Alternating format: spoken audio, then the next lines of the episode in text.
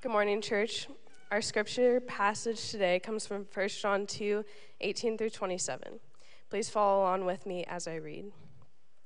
Children, it is the last hour, and as you have heard that Antichrist is coming, so now many Antichrists have come.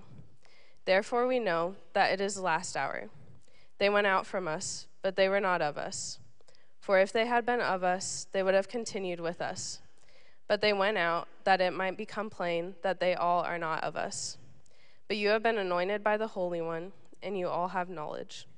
I write to you, not because you do not know the truth, but because you know it, and because no lie is of the truth. Who is a liar, but he who denies that Jesus is the Christ? This is the Antichrist, the Father. Whoever confesses the Son has the Father also. Let what you heard from the beginning abide in you. If what you heard from the beginning abides in you, then you too will abide in the Son and in the Father. And this is the promise that he made to us eternal life. I write these things to you about those who are trying to deceive you. But the anointing that you received from him abides in you, and you have no need that anyone should teach you. But as his anointing teaches you about everything, and is true, and is no lie, just as it has taught you, abide in him. This is the word of the Lord.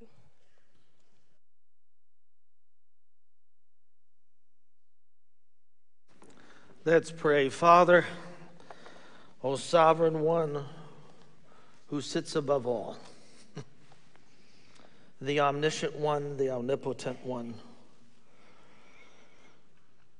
Lord, we marvel, knowing who you are, that we could sing, We Believe, because it means that you've entered time and space. In your grace, you have revealed yourself to us, and you have allowed us to know you. Who are we? that you, the creator of the universe, would stoop down and allow us to have fellowship with you via the Son and in the power of the Spirit. Father, John is going to elaborate on this today as we look at this text. It's not an easy one. And so, Father, I ask that you would guide us as we go to it. Lord, thank you that your word does not come back void. And so, Father, we ask this morning that our hearts would be open to what you have. In Jesus' name, amen. If you would turn to 1 John chapter 2, we've been moving through this epistle, this glorious letter written by the Apostle John. As you do, last month the, the U.S. was stunned, at least many of us were, when on August the 3rd, a 22 year old Navy sailor was arrested on espionage charges that were brought at the naval base in San Diego. The special agent in charge, Bryce Miller, NCIS officer of special projects, states this petty officer, and then he gave the name, who as a service member was entrusted with our nation's secrets, is accused of selling out his country betraying his oath to the Navy by willingly providing sensitive information to a Chinese intelligence officer for his own financial gain. He then goes on to state the NCIS will continue to leverage its unique law enforcement and counterintelligence authorities to aggressively root out those who put our nation's war fighters at risk. The Apostle John is taking a similar modus operandi or a, a, a, a, similar venue here in this passage. He displays the apostle commitment to identifying, disrupting, and dismantling, I would argue, all efforts of the enemy. in 1 John 2, John aggressively exposes a group of individuals who claim to be in the camp, but they are not. And their danger lies in that they have denied Christ and those implications, which he's going to elaborate on, but also they're undermining the faith of the believers. It's serious. They're leading them astray. And so he writes, and you're going to see we're going to toggle back and forth between those, the opponents, the dark side, and those, those who don't belong versus those who do belong. And so notice how he begins this section. It's how he does in all of these sections in John's in this epistle. He says, and now he says, children. He loves them deeply. Otherwise, why would he even be writing? He's concerned about their spiritual well being as he writes. And so he says, children. And there's another reason for the urgency, and it's repeated twice in this verse. And he says, It is the last hour. That phrase, eh, anyone who's been studying a little bit of biblical theology would need to sit up and take heart or nourishment. This is a significant phrase. Jesus referred to the last hour, the end times, back in Mark 13, Matthew 24, or the parallel text in Luke 21. We're in the last hour, and the, the New Testament writers understood this because since the death, resurrection of Jesus, history has been preparing now for the end when Jesus will come, via the rapture, tribulation, and then establish his kingdom. This is it. It's all ready.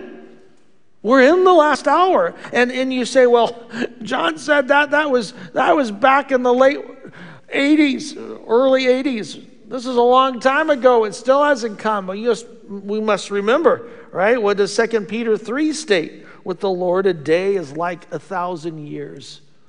God created time, He's in time, He's out of time, and He sees the big picture. So I would argue, yes, our writers know. In fact, it's my parents, when I was a kid, they used to say, time just moves by so quickly. And I'm thinking, no, it doesn't. Oh, slow.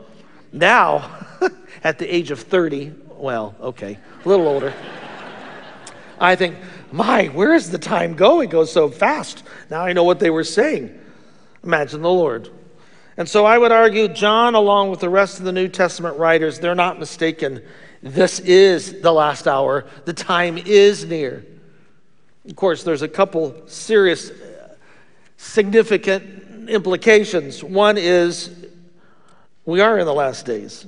When you think about it, Christianity is an apocalyptic religion. We are looking to the end. We know it's coming, it's imminent when Christ will return. That's glorious. Second, it also tells us we need it's important what we believe. We're living in the, the red lights are going off. This is it. The last hour is upon us. And that leads us to the third, and we'll get to that further as we talk about knowing what you believe. It's, it's why it's important. God's not playing games. he said the first time he'd come, he'd be born in Bethlehem, Micah 5, and indeed he was.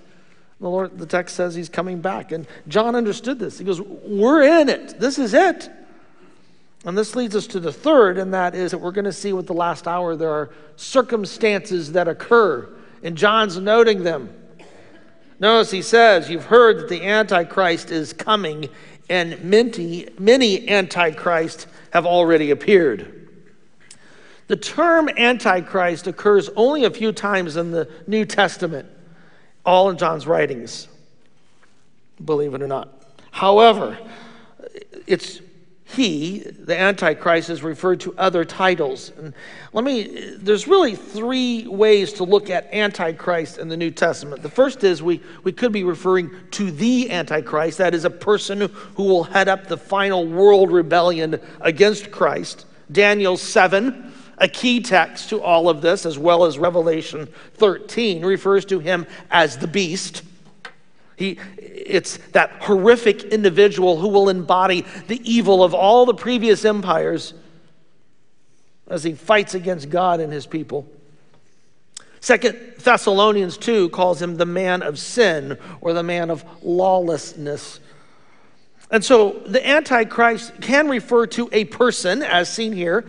It can also refer to the spirit of the Antichrist. We see this in later in chapter 4 of 1 John, where he's, in fact, look at 1 John 4 3. Don't take my word for it.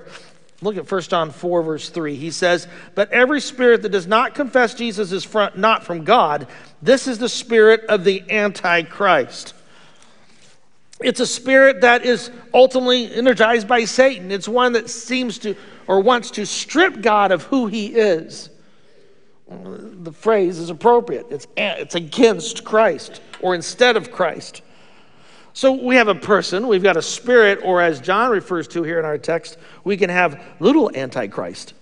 These are the, the false teachers, the false prophets who embody the spirit of the antichrist. And they're here now. The text even says that. Now there are many antichrists. This shouldn't surprise us. Jesus stated in Matthew 24 For false Christ, false prophets will arise and will show great signs and wonders so as to mislead, if possible, even the elect. Behold, I have told you in advance. That's Jesus speaking, stating that in Matthew 24. So the term could refer to an individual, or it can refer to a group of individuals, or it can refer to the Spirit. But all of that is something that denies who Christ is, denies his sonship, etc. And John says, We know we're in the last hour because there's Antichrist. That just demonstrates what Christ warned us about, and here we are. Now, we look at this, and he says here, there's some practical implications, isn't there, in light of what John is writing I, I think one, we should not never lose sight of the urgency and the imminence of the Lord's return. John understands that. And I, do we live as if we're in the last hour? That's what's driving John. I was rather surprised in a, a recent Pew Research study just last year. They found that four in 10 U.S.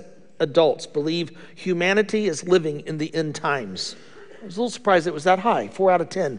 For Protestants, it's 63%. Uh, that's a broad spectrum there, but 63%. There are many. In fact, I was looking at a text thread this week, uh, or one of these threads online. It says, How would you respond to the question, What would you do if you knew this was your last day? Now, uh, Sarah wrote, I would resign from my job. I love it. Uh, go, you go party, right? Prira says, I want to have the best cheesecake available. Calories don't matter. Raphael said, I'd get multiple life insurances and pay off the premiums. Brian said, I'd throw all my dirty dishes in the dumpster. It'd be nice to die with a clean sink. We're living in the last hour. Do we live as if that's the case. The Lord may tarry for another 24 hours, He may tarry for another 2,000 years. But in the grand scheme of things, this is it. At any moment, the Lord can return. Second implication, as I look at this and what's driving John as he writes, is we should not be surprised by the depravity in the world. I'm shocked that there believers who are shocked. uh, really? we're told time and time in the New Testament this world is going to continue to unravel. If anything, the very state of the church and the world should serve as, I think, an amazing confirmation of God's word. I mean, think about Paul's words in 2 Timothy 3. Here he is about to croak, he's passing the baton to Timothy. And he says in chapter 3, verse 1, but understand this, that in the last days, difficult times will come. You're in the last days. For people will be lovers of themselves, lovers of money, boastful, arrogant, blasphemers, disobedient to parents, ungrateful, unholy. Sound familiar? Unloving, ir- irreconcilable, slanders, without self control, treacherous, reckless, conceited. It's a laundry list, and it sounds very familiar. They will remain, it says they will maintain the outward appearance of religion, will, will have repudiated its power. That's what John's talking about. They claim they're one of us, but they never were. And we'll get to that in a minute. But I love what Paul says then later in verse 8. He's writing to Timothy, he's writing ultimately to believers in the midst of these last days. Listen to what he says. Finally, the crown of righteousness is reserved for me. The Lord, the righteous judge, will award it to me in that day, and not to me only, but to all who have set their affection on his appearing. When's the last time you've talked about the Lord returning? When's the last time you said, hey, we're in the last hour? Another implication and I would argue, yes, there's a lot of, oh, this is awful, isn't it? But it's a glorious time for the church. When 9 11 occurred, the first weekend after the attack, religious attendance went up 6%. And studies showed that after eight months, religious influence, now it's broad, but a religious influence in American life went from 37 to 78% just eight months later after 9 11. We have an opportunity as the church to provide hope, well, the Lord, pointing the people to Christ, right? Through hope, peace, comfort, because we know the end is near and we know who's in charge. Hmm. I'm amazed at believers who are not only shocked but scared. Why? We know the end of the story. this is it. We are waiting. Christ came the first time, it was glorious. And so we can sing, We Wish You a Merry Christmas, right? and a whole lot of other wonderful things because he died on a cross for our sins. But there's a day coming when he will reign and the crud of this world will be dealt with. And so we as a church have an incredible opportunity. And John sees this in, in this. He says, Children, it is the last hour. And we know that. But in this process of, of warning them about this last hour, notice what he says about these individuals who are lurking. He says in verse 19, they went out from us. They did not really belong to us, because if they had belonged to us, they would have remained. The us here is referring to the fellowship of believers, the big church, I would argue. In other words, we're not talking about some individuals who've left the denomination or they've changed churches. No, no, no, no. We're talking about a group of individuals that have a veneer that looks really good on the outside, but underneath it's rotted. 2 Timothy 2 Everyone who confesses the name of the Lord must turn away from evil. And this really is the third test here that John is going to highlight, and he will come back to this. We've seen how do you know you're really a follower of Jesus? Well, how are you doing in the area of obedience? How are you doing in the area of loving one another? And here's the third area, and that's perseverance, steadfastness. These false teachers were not kicked out of the church. They didn't have their membership revoked. They willfully did not belong. And there, by the way, is a great danger. It's very subtle. They appeared to be a part of the church. Did you catch that? They really didn't belong, John says. Even though they went with us, they didn't really belong. Satan is always good at counterfeiting. It's subtle. Words have been redefined, meanings altered, and confusion intentionally sown. Reminds me of the Looney Tunes. Uh, I love Ralph Wolf and Sam Sheepdog. You remember those characters? They were great. And, and and Ralph the wolf uh, would dress up as a, as a sheep and try to infiltrate the flock so that he could take them down. But thankfully, Sam the sheepdog was very wise and he always knew what Ralph was doing. Sadly, as noted here by John, there may be members of a local church. They may even joined, but they're not in the book of life. They're the false prophets. They're the Antichrist. Why? Because they've redefined their Christology, who Christ is, what Christ has accomplished. And in 1 John 4, it says they have the spirit of error. This is significant. It's significant because number one, John is not concerned. Note this, he's not concerned about the size of the church, the color of the pews, its location. He's concerned about the purity of the church, and that should be our concern. As we'll see in the next text here, perseverance is directly linked with those that are abiding in Christ.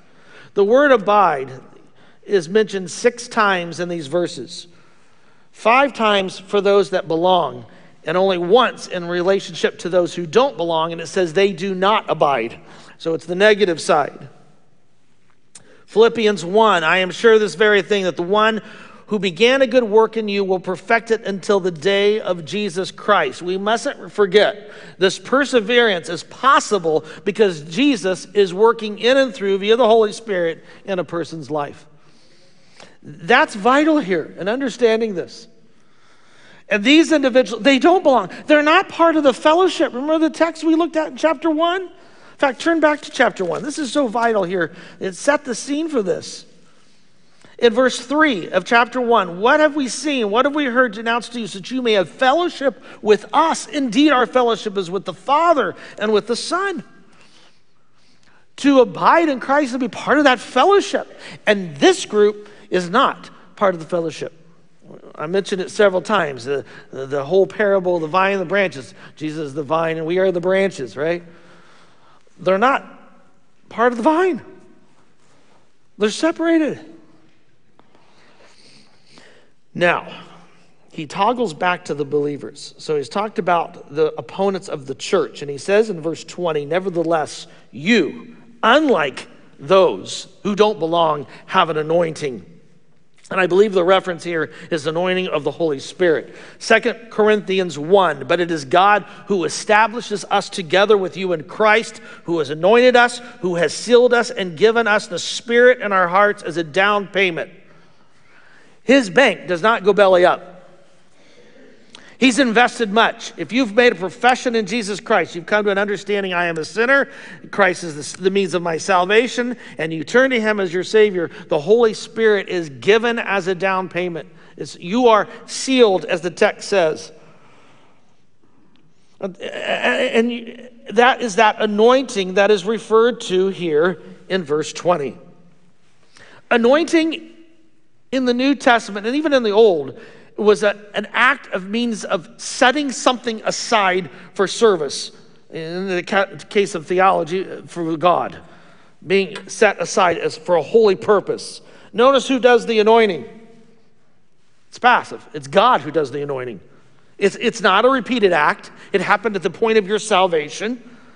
And we can see in verse 27 the anointing is directly linked with the abiding, which only further strengthens that. So if Jesus is the vine and we are the branches, we've been anointed. We're in the fellowship with the, with the Lord, with the Father, unlike the opponents.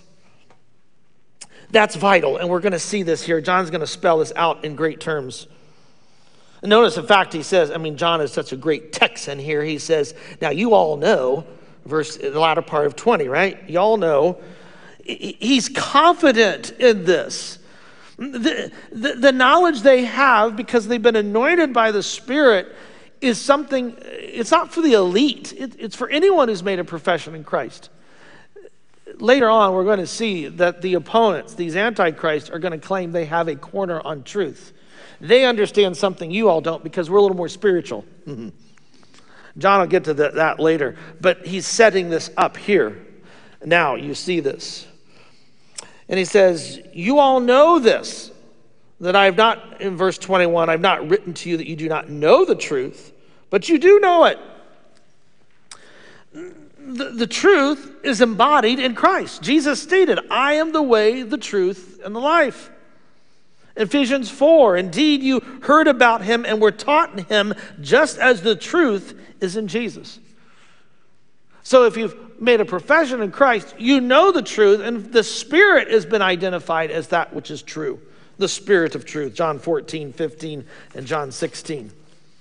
One commentator, F.F. Bruce, writes Believers have a built in spiritual instinct which enables them to detect and refuse whatever is basically incompatible with that truth, no matter how spe- uh, uh special or eloquent it may be set out before them. I think there's a lot of truth to that. Find me a man or a woman who's in the Word of God, walking in the Spirit. They may not had all those theological courses that you get at, at uh, cemetery, seminary, right? They, they may not had all that, but there's a radar and they know, mm, no, something isn't right here. I, you know, recently I had someone write to me, sent an email to me and said, you know, I've been reading this book. This doesn't seem right, but I can't put my finger on it. that's, that's knowing the truth. You've been guided. The Holy Spirit is moving. Unlike the, the opponents, who in verse 22 are called liars, they deny that Jesus, John states, is the Christ.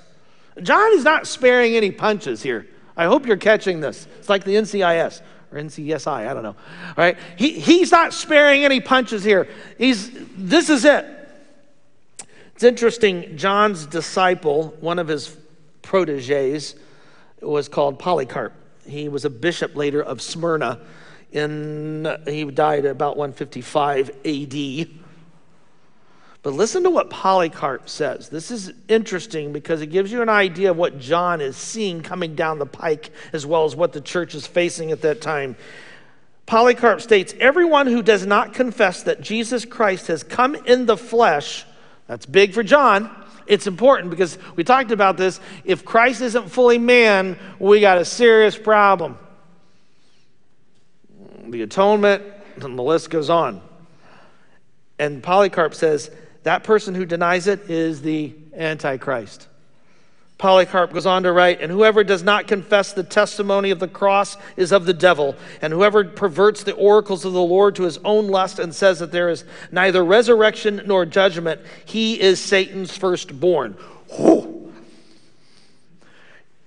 It's not true. And if it's not true, it's a lie. And if it's a lie, it's of Satan. I mean, it's it's very clear what John is trying to, to, to do for us is to understand listen, you either abide in Christ, you don't abide in Christ. Either you know the truth or you don't know the truth.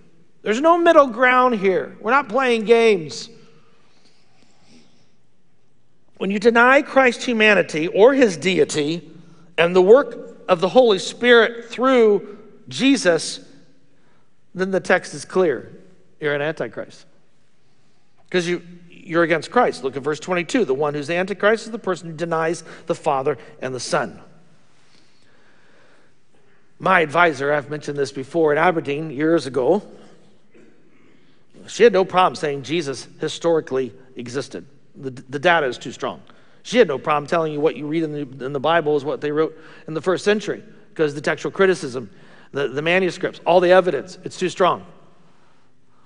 But what she would argue is but John and all the other writers had no idea what they were talking about, and Jesus is not God. The demons even believed Jesus came in the flesh, and they trembled. Careful. True confession involves a personal faith in Christ. It is who he is and what he has done it's not a mere intellectual, theological statement you recite, it's a personal witness of what is transformed in the heart. This group over here had no problem saying God was a wonderful example. I mean, Jesus, he was a good man, a wonderful teacher, a miracle worker. But the, that's not the question. The question ultimately is Is he the Christ?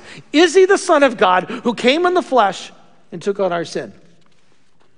I mean, all of those things, by the way, John is, is, identified even in this short section.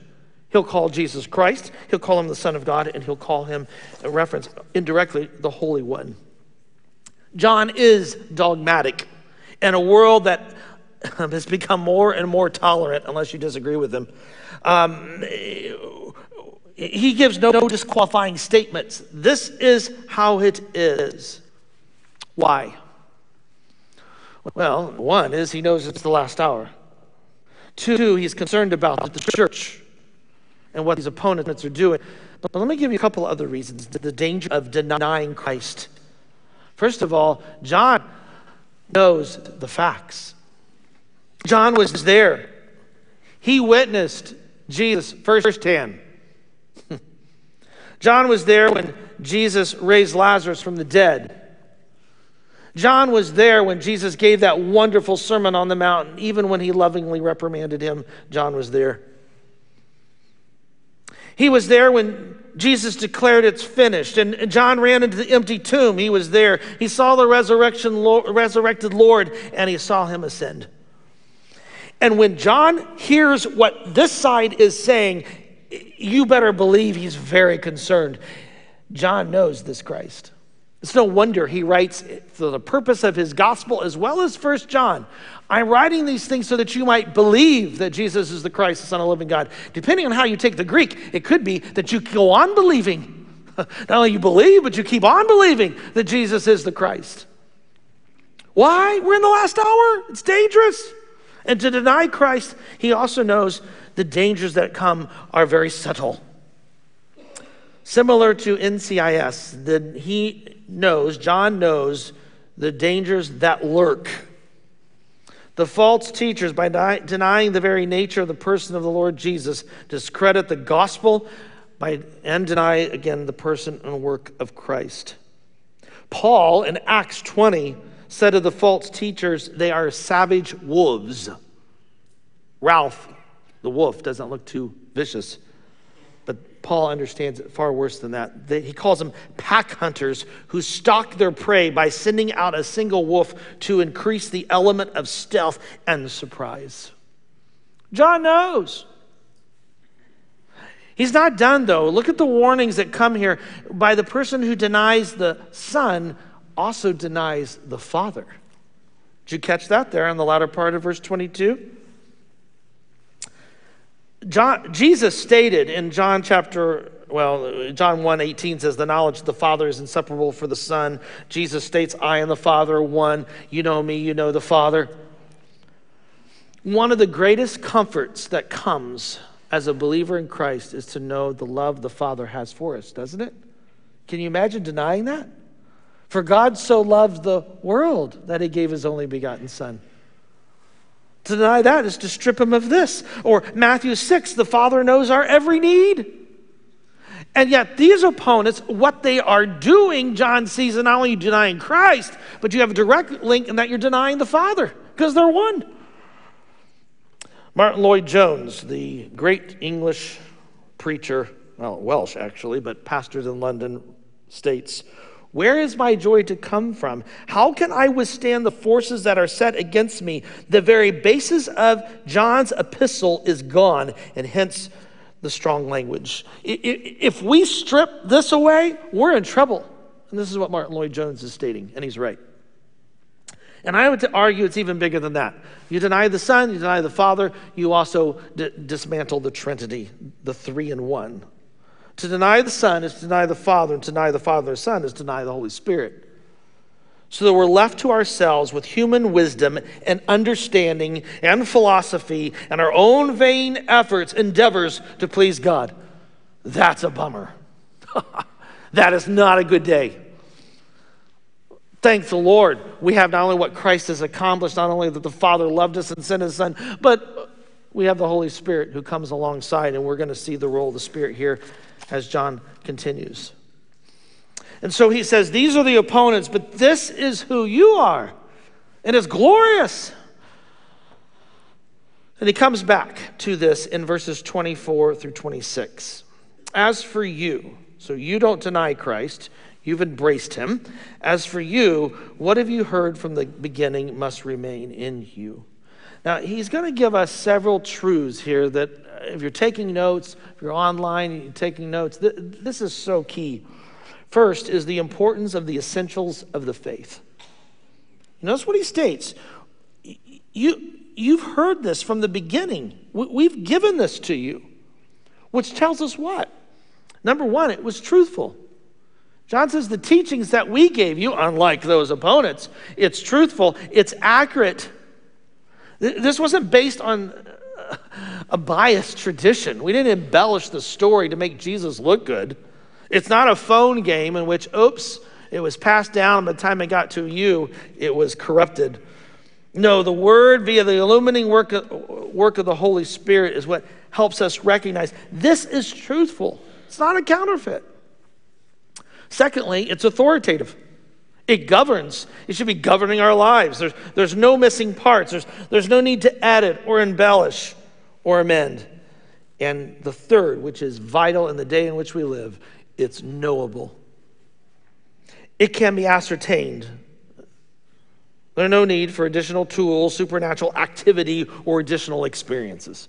It's here. Now, there's a place for commentaries, there's a place for other tools, but the first and foremost is to study the text. Even my Greek students who were having to write sermons, I said, You will spend the first time, just the first part of your study. I, I don't want you looking at any commentary. Just look at the text. Study the text. Observe. It's the first vital part of Bible study. You don't have to know Greek, just observe. What does the text say? Satan is the father of lies. He has no ultimate authority and he loves confusion. Our Lord, on the other hand, does not lie. His word is authoritative and he brings clarity to the confusion in the world.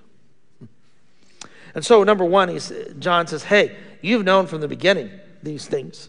You know they're true versus what they're saying is not true. Secondly, he goes on to state, if what you've heard from the beginning remains in you, will also remain in the Son and in the Father. There's the joy of fellowship that comes knowing this abiding. It's what they don't have. And again, five times in these next several verses, he's going to say, You abide in Christ, or you remain in Him. Years ago, I had an opportunity to fly first class. And you, you when you fly first class, you, you get access to the club room. Ooh, that was pretty not, nifty. And I'm like, wow, this is great. You know, do I pay for this? No, you don't have to pay. Oh, this is nice. You get perks, you get benefits that you wouldn't get if you weren't flying accordingly. It's awesome. The perks here is you could have fellowship with the Savior. you know, Christ is your Lord. You have all these benefits that come. It isn't just abiding in God that we have this personal relationship with Him. Notice what verse 24 says it's God remaining in us and the Father. Look at verse 27. He says as well here, they reside in us. It's, it goes back to again, chapter 1, verse 3, this fellowship, the intimacy that comes with the Father and the Son. The great theologian Anne Shirley of Anne of Green Gables talks about this. And I was trying to think, how do you describe the abiding with the Lord? And I thought, yeah, Anne of Green Gables has got it. Anne Shirley says it's kindred spirit. Because you think about it, it's sharing life's blessings and challenges. You laugh together, you cry together. That friendship provides a source of encouragement, exhortation. You love one another. You, they have your back. You're, you're when you support. And in many ways, that's this abiding. It's the intimacy that comes as you continue to grow. And the great news is, as you continue to abide in Christ and grow in Him, you become more like Him. Hmm. All the more with the Lord. He's the source of true joy, peace, hope, and love. If you don't know Christ as your Savior, there's, got a, there's a huge void here. The source of encouragement, strength, and grace. You've got communion, you've got purpose as you're conformed to His image. I love the old hymn, Under His Wings. Cushing, the author of over 300 hymns, pens these words. Listen to what he states Under his wings I'm safely abiding. Though the night deepens and tempests are wild, the last hour. Still, I can trust him. I know he will keep me. He's redeemed me, and I am his child. Under his wings, what a refuge in sorrow, how the heart yearning turns to his rest. Often, when earth has no balm for my healing, I found comfort and I am blessed. Under his wings, oh, what precious enjoyment! There will I hide till life's trials are o'er. Sheltered, protected, no evil can harm me. Resting in Jesus, I'm safe evermore. And the last line of the refrain Under his wings, my soul shall abide, safely abide forever. That's the one having fellowship. Under his wings. And in the turmoil uh, which John is writing and these opponents, John says, Don't forget who you are in Christ and what he's accomplished. Don't let these yahoos shipwreck you. What an incredible, undeserving, and glorious opportunity to abide with our Savior now and for all eternity. And that's another benefit that he gives in verse 25. This is the promise that he himself made to us. Don't you love it? It's anchored in Christ and all that he's done. It's eternal life. Hmm.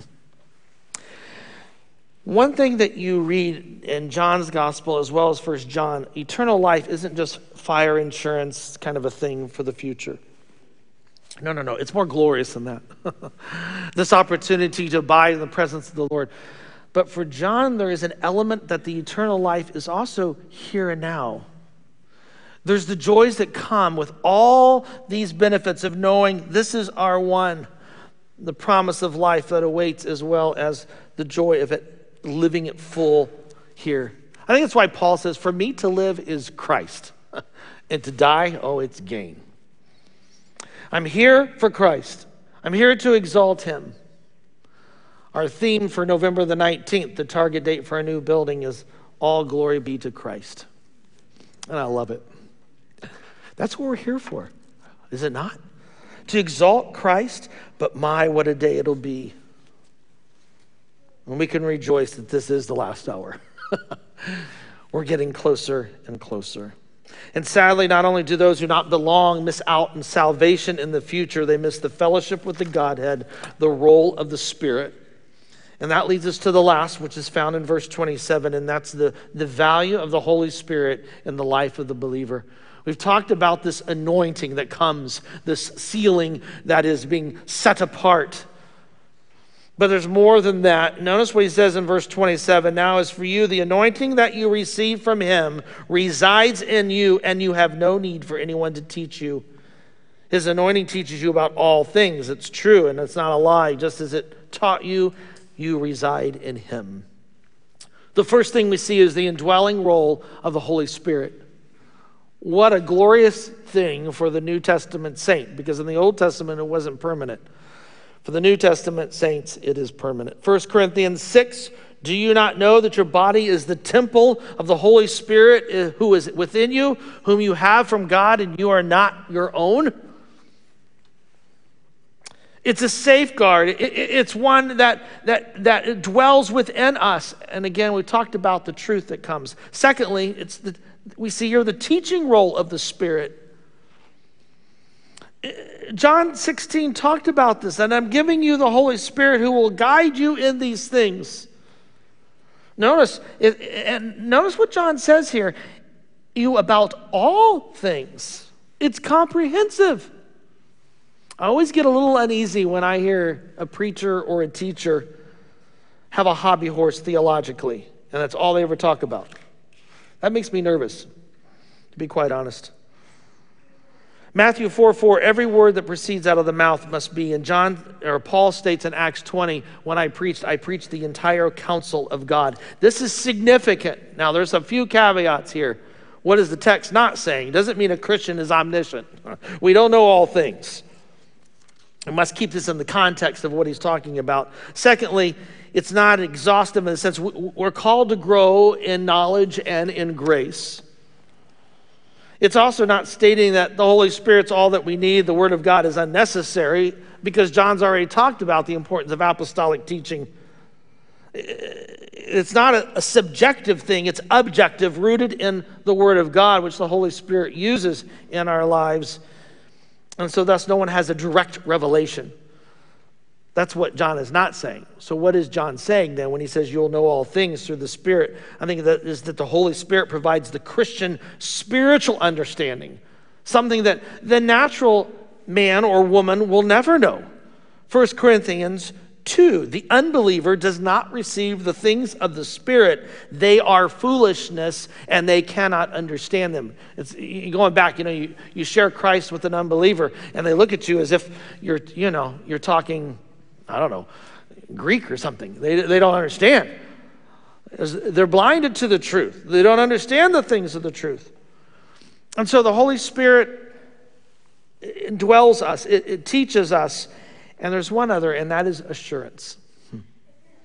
Romans 8 states, For all who are led by the Spirit of God, watch this, are the sons of God. For you did not receive the spirit of slavery, leading again to fear, but you received the spirit of adoption, by whom we cry, Abba, Father. The Spirit Himself bears witness to our spirit that we are God's children. Wow. If you know Christ as your Savior, you've got the indwelling of the Spirit who goes before you, teaching and guiding through the, His Word. And in so doing, he also assures you, according to Paul's words in Romans 8, you belong to him. They don't, these do. Isn't that awesome? that we can call the Father Abba. Jesus in the upper room, when he says, I'm, I'm going to send the Holy Spirit to you, Jesus did not have the Father send us the Spirit to foster skepticism and doubt. he did not have the Spirit indwell our hearts so that we can wander aimlessly and struggle in our spiritual identity. Jesus stated in the upper room that he had the Father send the Spirit in order to provide us with another advocate. What comfort! What assurance. And so these over here who do not belong miss out on all the glorious things for those who've claimed Christ as their Savior. And we rejoice, especially since it is the last hour. Father, thank you for your word. In this text this morning, we're reminded once again via the Apostle Paul and the power of the Spirit are standing before you. We can call you Father. We have an advocate that dwells within us, the Holy Spirit, if we know Christ as our Savior. And we have Christ as our advocate at your very throne room at this moment, interceding on our behalf. Why would we ever not belong? we bask in abiding. Lord, it's a reminder, though, too, in the midst of the hour in which we live, to be very vigilant, to understand the urgency in which we live, to guard the church, and Lord, to be heralds of light of hope and peace and grace that comes from your word. We thank you and we praise you in Jesus' name. Amen.